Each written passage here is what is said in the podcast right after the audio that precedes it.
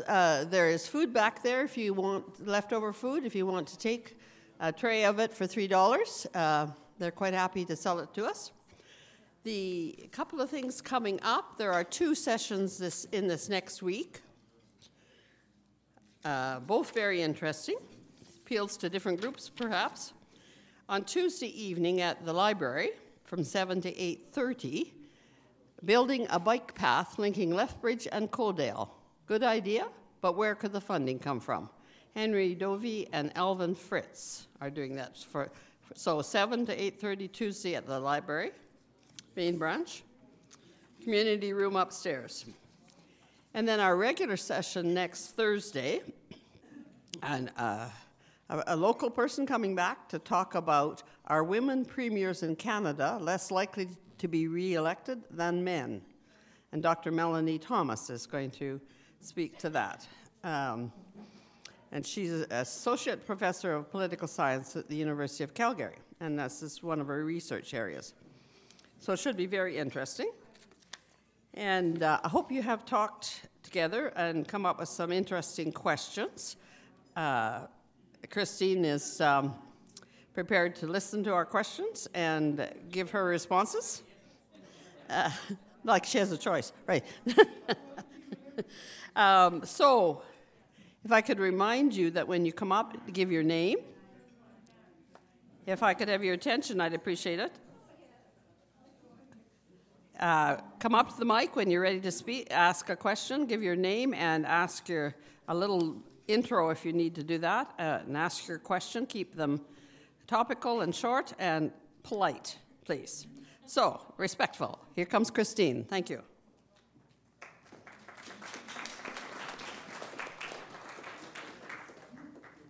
All right, hello.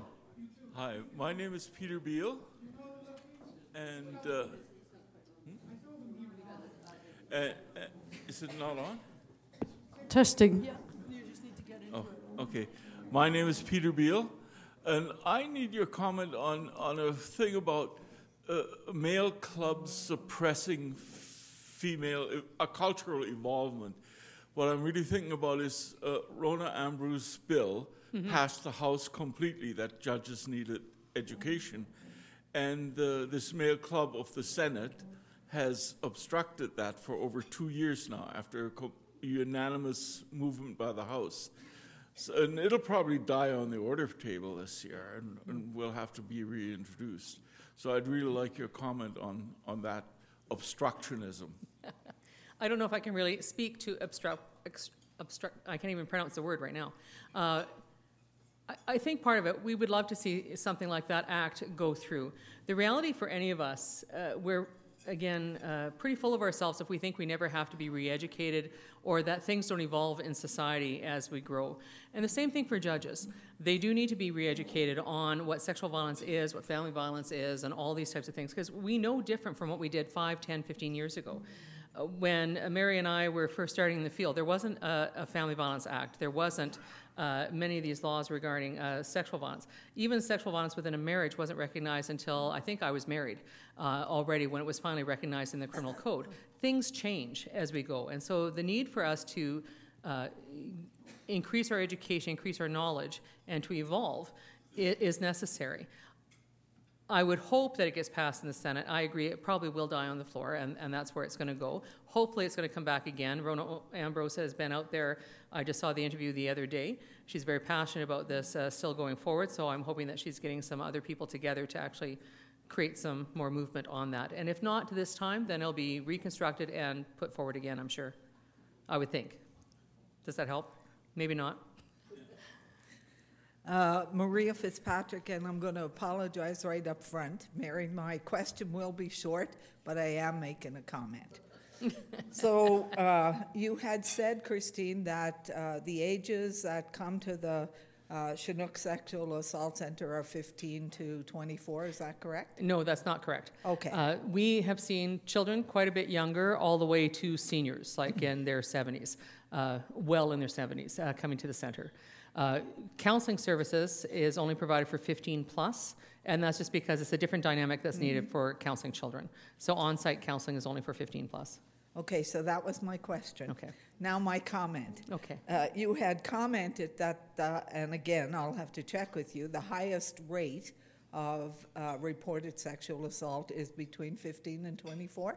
Uh, not reported, but the highest rate um, of people who are sexually violated in our country are the 15 to 24 year olds. They're 18 times uh, more risk for sexual assault than other populations. Okay, I don't disagree that they're Mm-hmm. at risk, but I would say that uh, them being um, the group, uh, I guess, most heavily uh, targeted, uh, I disagree with that. Okay. And I disagree with that because of my own experience.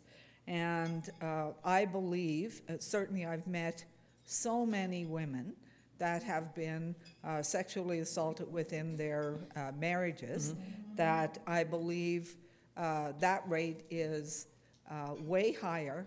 Uh, and it's higher because we have women in that group who were raised uh, in a, a manner socially that uh, the man had authority over what was going on in the relationship. And certainly, 40 years ago, when I went to court and charged my husband uh, with domestic violence, it hasn't changed very much. I spent 32 and a half years in corrections, and uh, the number of offenders that I worked with that had committed sexual assault was astounding. And in fact, um, some of them uh, will change, but mm-hmm. only will change when they listen and hear what you talk about in terms of attitude. Mm-hmm. And I think that attitude about respect for everybody has to happen at home. It has to begin when our mm-hmm. children are born and go right through adulthood. I was considered my dad's property until I was 21. And that still occurs today. So I think in, re- in response to that, uh, that wasn't to say that that was the only demographic that actually gets targeted and, and sexually assaulted. That, in fact, if you, if the rest of it was saying at the end, we see men, boys, young girls, children, babies, uh, seniors. Uh, we see people, if they identify as men, women, it doesn't matter how they identify, trans, and we've had trans come into the center. Uh, we see this as not knowing any bounds. What we do take from stats, and this is through Stats Canada, through the Canadian Women's Foundation, through research reports that have been done, you can only get the information that people are giving you at the time. We Yes. know it's a grossly underreported crime in this country and around the world. So again, you're only working with what you What you have. have.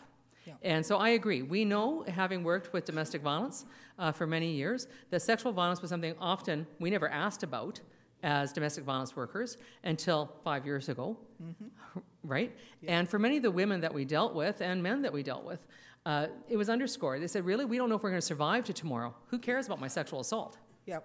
right? It's not until they work through those other layers and know that they can survive the next day that you're going to hear about the sexual assault. And so that's very true. Uh, but I wasn't to dispute or discount anyone who's been Yeah. violated. We still have a long way to go. Absolutely, absolutely. Mary, can I have your indulgence and ask two questions? Okay. Uh, Colleen Quintel. Um, I'm a, a former labor representative, a union rep, and I worked with public sector um, employers here in the city. And unfortunately, um, in my 20-year career, I dealt with more cases than I should have that had to do with sexual assault in the workplace. More often than not, the employee quit rather than um, come to me or come to uh, someone in the workplace that could help them. Right. My question is Does the Chinook Sexual Assault Center provide education that can be passed on to employers and what to look for um, as an employer if they um, see a change of behavior in an employee, for example? Okay, so understand we've only opened our doors in January.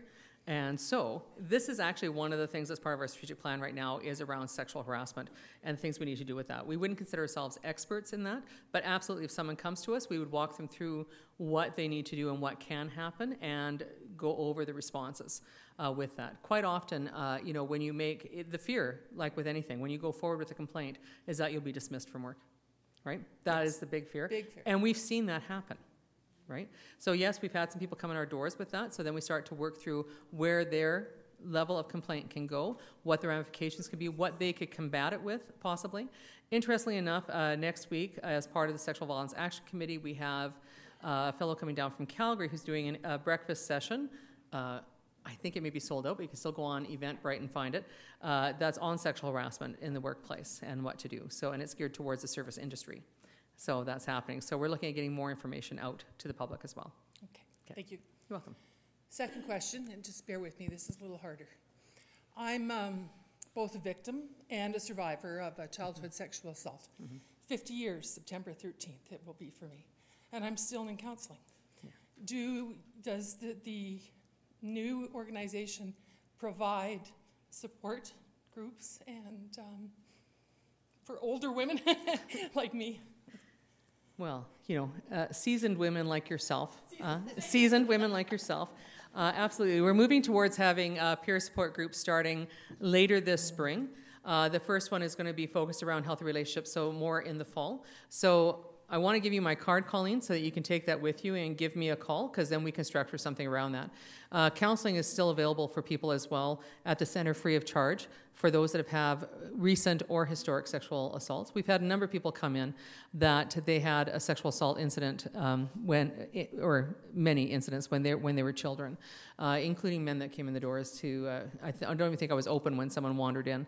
Uh, I had the door open because I think I was putting a desk together or something, and they came in to tell me their story of what happened to them.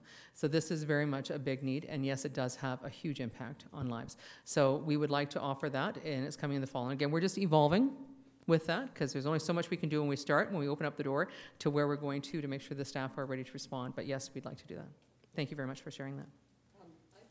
Okay,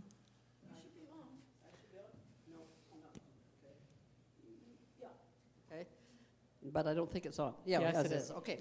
Uh, It might be helpful if you could explain the structure of your, your new The center? center and what people can get there and where they can go from there. Okay. Uh, so we're actually quite small. I keep hitting things, I'm sorry. Uh, we're actually quite small. We're located in the professional building on the fifth floor, so right across from ATB Financial. Our neighbor happens to be the Office of the Pu- Public Guardian, which is pretty cool. They're very friendly. Uh, when you come in, or if you phone, uh, you'll be greeted by someone who will actually meet with you to hear what's been going on in your life.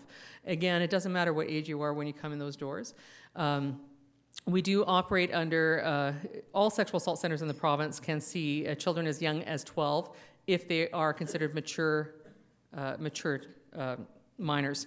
And again, we, we look at uh, the work that's been done by the College of Physicians and Surgeons, uh, which is, you know, with sexual health center, you can go there when you're 12 to get the pill if you want, uh, if you're seen as a mature minor. So it's the same thing for us. We actually say 13 and up for our center. Um, we will hear what the story is and we actually let them lead us on where they want to go. What is it that you would like to see happen?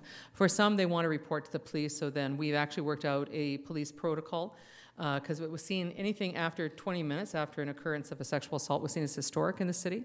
So our first advocacy effort was saying this isn't adequate because some of our victims waited for over 12 hours to make their report because it's not imminent danger. Uh, so it's now seen as a priority two in the city of Lethbridge, and we actually get a police response within five minutes, basically, for someone to be able to make a report. So we help them with that report, so that we're there with them so they can understand the questions that are being asked, and we'll help them through the court process as well, so they understand that. Knowing that sometimes the court process is the least, um, how do you say? Well, you know, it's not law and order. You aren't going to get 25 years to life in Canada for sexual assault. And sometimes you get a suspended sentence. Sometimes the person walks. Sometimes it's inadequate evidence. Sometimes, sometimes. And so it's also preparing them for what that outcome may be, that that may not be where they get the greatest satisfaction in their journey of healing. Uh, we also work on things like triggers and grounding exercises so they can make it through the next day, the next week. So there's certain things that can be done. Um, we will make the referrals to um, to counseling, and if they're young children, we find counselors out in the community that can, that can help support them as well. Uh, we're working with some schools on bringing education into the schools and to work with certain populations that are wanting to talk and needing to talk. So we've had school counselors call. We've gone out to Warner, we've gone to Taber. Uh, we're dealing with some people in Crowsnest Pass and Fort Macleod right now. Uh, so we want to be as fluid as what we can to get out. We have five frontline staff. They're called system navigators. So we know that trauma also has a layering effect with people. So when you can't go to work, you can't pay your bills, you might lose where you're going to live.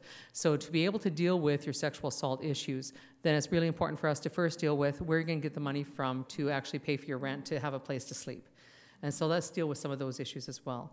And so we've actually helped people connect in some cases with AISH, uh, done the negotiation with AISH because you know one person was fairly explosive uh, because they got frustrated easily, which was also part of the trauma response. And so we were able to actually mitigate that and introduce people the right way and get things going and create an understanding of what some of that trauma response may be from this individual for them to actually get uh, their, their needs met. So again, it's about stabilization, dealing with the crisis management, and going from there either with the hospital, medical professionals, dealing with police and court support if they want that, dealing with family and support people that may be dealing with someone who's um, sexually assaulted, because quite often we'll say, okay, we've heard it, we believe them, we've given them support, oh my God, three months have gone by and they're still crazy, what am I going to do? Well, they aren't crazy. This is their response to trauma. And so, how do we support you then to support them? And s- people need help. So, that's what we try to do. How's that in a nutshell? It sounds like I don't know what I'm doing, doesn't it? Uh, That's what we do. Yeah. Hi, my name's Mike McKeag. Um, background, I spent 45 years as a peace officer. Um, I want to tell you first a little story that happened to me 60, I think it was 65 years ago. Uh, we had a gentleman come to our house who was uh, a very prominent lawyer in BC who was talking to my mom and dad. And I remember him demonstrating how rape is not possible.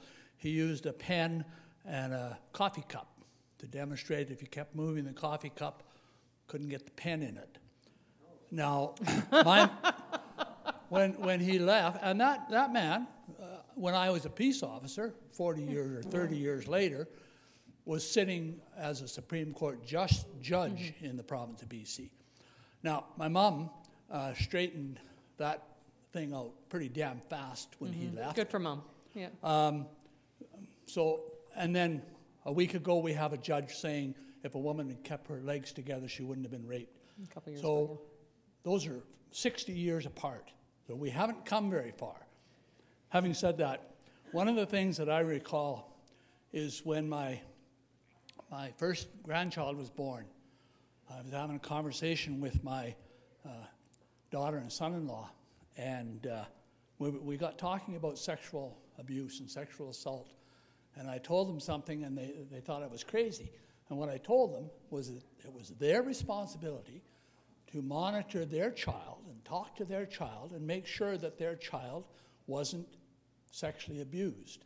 And I said, one of the main suspects that you should have is me. It's up to you to make sure that I am not abusing your child. And the same thing is it's up to you to make sure that the priest or the neighbor or the mm-hmm. uncle, because those were the people that I saw in my police work mm-hmm. that were abusing children the most. And I would say those are very courageous conversations to have. So, a, a lot of times people are, are inhibited from having those types of conversations uh, out of fear that it will make it happen, right? You talk about rape, it's going to happen. So even, you know, a decade ago in certain schools in this territory, we weren't allowed to use the, the words rape or sexual assault because by God, it could happen on our campus and we don't want it to. But we need to have more of those courageous conversations. Thank you very much. My name is Maureen Hawkins. I teach English at the university, and what I'm looking for are if there are any resources that can help me or other teachers. I've taught texts which deal with sexual assault, and I've run into problems with, say, half a class not understanding the concept of consent, or students who've been raped not wanting to talk about a work in which rape occurs. Uh, are there any resources to help me figure out strategies to teach these texts so that I don't just put them aside because I can't get students to deal with them? Right. Um, well, I think there's probably a few things, so we can connect after, or you have my Okay. email now, uh, so I can send you some things. I, I think part of it, again, is our discussion, and sometimes it's the the disclaimers that we give as well. We need to be respectful that for some people, there are some major triggers that happen when we talk about rape or we use certain words. There's even triggers that happen that may seem really innocuous, the smells, the sights, the, you know, the colors that may bring back flashes of what happened to them. Um, I know uh, some people were really triggered with the, I think it was Grey's Anatomy that had quite the episode on rape a few weeks ago. And there was a number of people that were triggered by that. And it just brought everything back in a flood. So there's no way that you can actually predict, probably, that you're going to create these types of triggers for your students. Uh, there are ways that you can do a disclaimer, though, so that there's a safety around that, or to give them the resources up front that if you feel triggered by any of this information, here's the numbers to call. Uh, being launched on Monday is a new provincial uh, phone line, so I can't give much about that. You'll see it in the media come Monday. Um, so there's something for after hours that people can call as well. Uh, otherwise, I think there's certainly an abundance of resources out there that talk about dispelling things like rape myth or getting people prepared to, to, to have those conversations. So I can try and find them and, and send them to you. Thank Yeah, you. You're welcome. Annalise has found a, a support website for the University of, of Lethbridge. So chat, talk to her uh, afterwards, Maureen. Hi. Hi, my name is Lori Schultz. Thank you very much for your presentation today. Um, My question is around uh, education on the uh, concept of, uh, on the concept of consent for Mhm. children.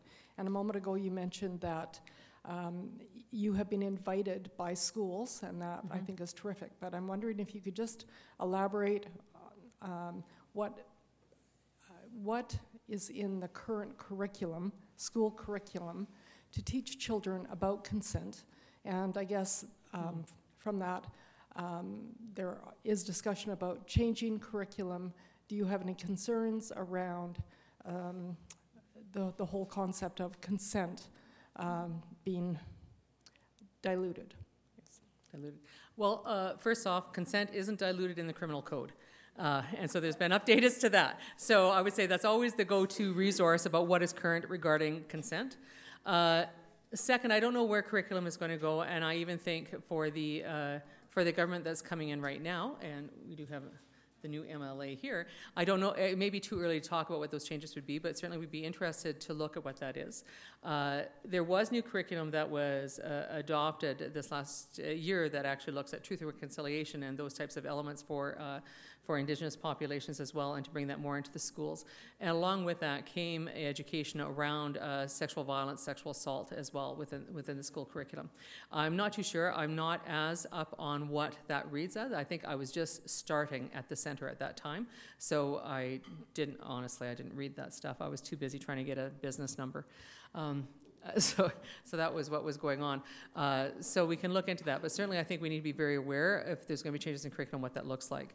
Consent again isn't something that's just taught in schools, so I, I have to reference that is something that we have to be teaching throughout our lifetime.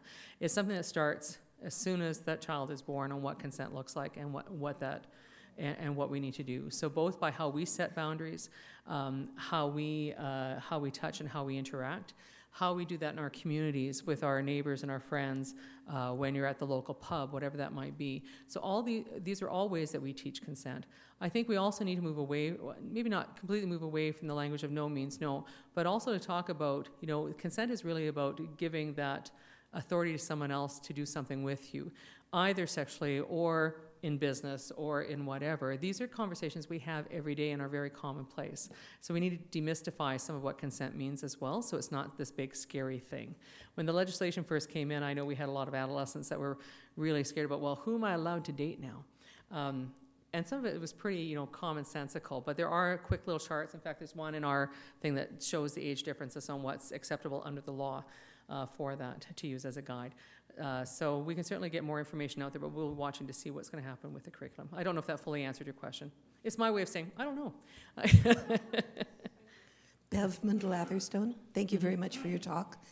In particular, um, as an educator, I'm very, very concerned and have been very concerned my whole life about bullying. And I see sexual assault under that big umbrella of bullying and imposing one's will on someone else.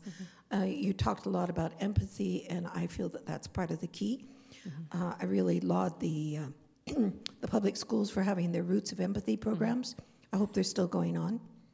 I'm not too sure either, to be honest. That was where babies were brought into the classroom, and um, and children would get to interact with the baby once a month during the course of the entire year, and it really made children quite sensitive. Anyway, so I'm wondering, since we've got our past MLA, our fabulous Maria Fitzpatrick, and we have our new L- MLA for Lethbridge East, who's, who's learning, and he's got a steep learning curve ahead of him, Nathan Neudorf. I wonder, um, where does your funding come from? And, um, you know, it would be good for our, um, our provincial um, legislature to be supportive of these kinds of things that help our society. So maybe you could tell us where the funding comes All from. right, so uh, the bulk of our funding, about $440,000, uh, comes from community and social services through the, through the province. We've also received uh, funding through Victims of Crime for an additional worker for court and police support, and a small amount of, uh, amount of money from um, Alberta Status of Women, again, more to do with the May events that we're doing and some of the curriculum that we're doing around that. Uh, so all of it is provincial funding. We've just received our charitable status as of April 1st, which means then we can look at some of the fundraising. Obviously, we have a very small staff group, and so fundraising lands on my desk, which isn't necessarily, I don't always like asking for money. Um, so we are, again, grant depen- dependent, but this, I think, is something that happens with most not-for-profits or charities, that you're grant dependent, typically from the province. Uh, we will be looking at some uh, federal funds as well as then some uh, donated funds. But, yeah. Thank you, Christine. Barb Phillips, excellent presentation.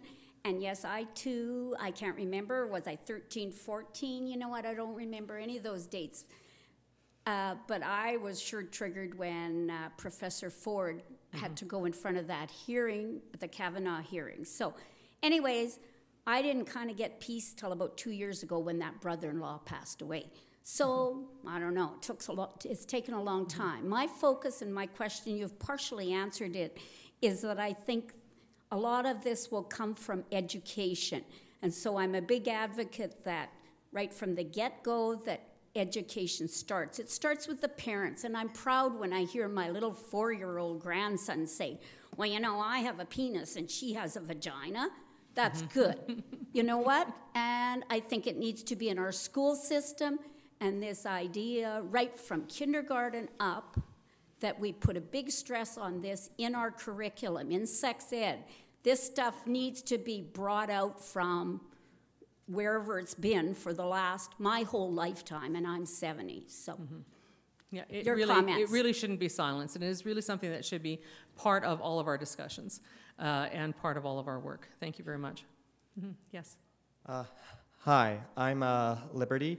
I'm kind of, uh, I just uh, came here because of my dad, because I was uh, interested in this. And I guess, I, I hope this question doesn't sound like too ignorant, but what, uh, what do you, like, do you have any kind of like tips or advice or um, help for um, pe- people who might be kind of on the ground, le- uh, like uh, level of those things? Like, what happens when you think that someone might be, you know, being um, sexually like hara- like harassed or abused? What what to do if like you, you think that that's like happening or is happening ri- right now? In, like, I, I guess you know, like, of course, the obvious answer is to like call the police. Uh, I'm I'm not sure. Sometimes, sometimes not, right? Yeah. You know, uh, probably the most obvious if it's someone that, that you're close with or you're seeing it at work, if you're seeing it at a, at a get together that you're at, is to ask the person if they're safe. To ask the person if there's anything that they'd want to talk about. Is there something going on? Because I have a, a feeling that you know something's not right, um, and let them lead the discussion from there. If you're at uh, you know things that we've heard, I know we were I forget who I was talking with yesterday. And I, oh, I was at a Rotary Club yesterday, and I said, you know, there's some simple things we can do if we're at a get together and if there's drinking going on, and you see people hauling someone who's really inebriated into a bedroom or someplace uh, private, is to is, is to interject. If you're scared to interject, you create a distraction. Hey, someone's towing your car, whatever that might be, to create the distraction or call for help or get a buddy to go with you to to intervene to see, because obviously when you're intoxicated, you can't make you can't give consent. Um, there's things that we do, again, when you hear a rape joke, to stand up and say that's just not appropriate. Again, sometimes people are much more shy than that, but getting used to being able to talk about the topic, being used to the language, helps us to have those conversations. Sometimes having someone with you to also back you up is a good thing, um, or calling for help. Um, but those are really simple things. The same thing with domestic violence. When we saw someone with a bruise, we would say, hey, what happened? What happened to, for you to get that bruise? They might tell you or they may not. I'm a little concerned, you know, but I'm here if you need to talk to me. It opens up the door and that window of opportunity for them to, to speak with you as well. Thanks. You're quite welcome. And, and they may not tell you right away, but No, they it may not. may, the door may be open so that then they know you're safe Yeah. and they can come back to you another time. Yeah. Uh, as Doug's going up there, we just want to recognize that our new MLA, Nathan Neudorf, is here. Thank you for coming today. Yeah.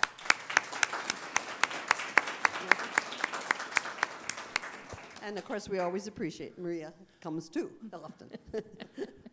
um, one comment um, as far as how we let children know what the boundaries are uh, and how we let them know that it's safe. We know from research that children observe what we do more than they hear what we tell them. So if we're doing what is appropriate, setting boundaries and being respectful of other people's boundaries, we're giving that message very clearly. Douglas Mitchell. Cassie, thank you very much for your presentation. I just want to bring the reflections of a 90 plus year old uh, to you uh, about how things have changed over these 90 odd years. Uh, I and my wife were both raised in the old country. Uh, I spent four years in the forces, part of the time here in Canada, I must say. And we have great difficulty in coming to grips with the changes that have occurred, mostly uh, which some of which provoke uh, sexual violence.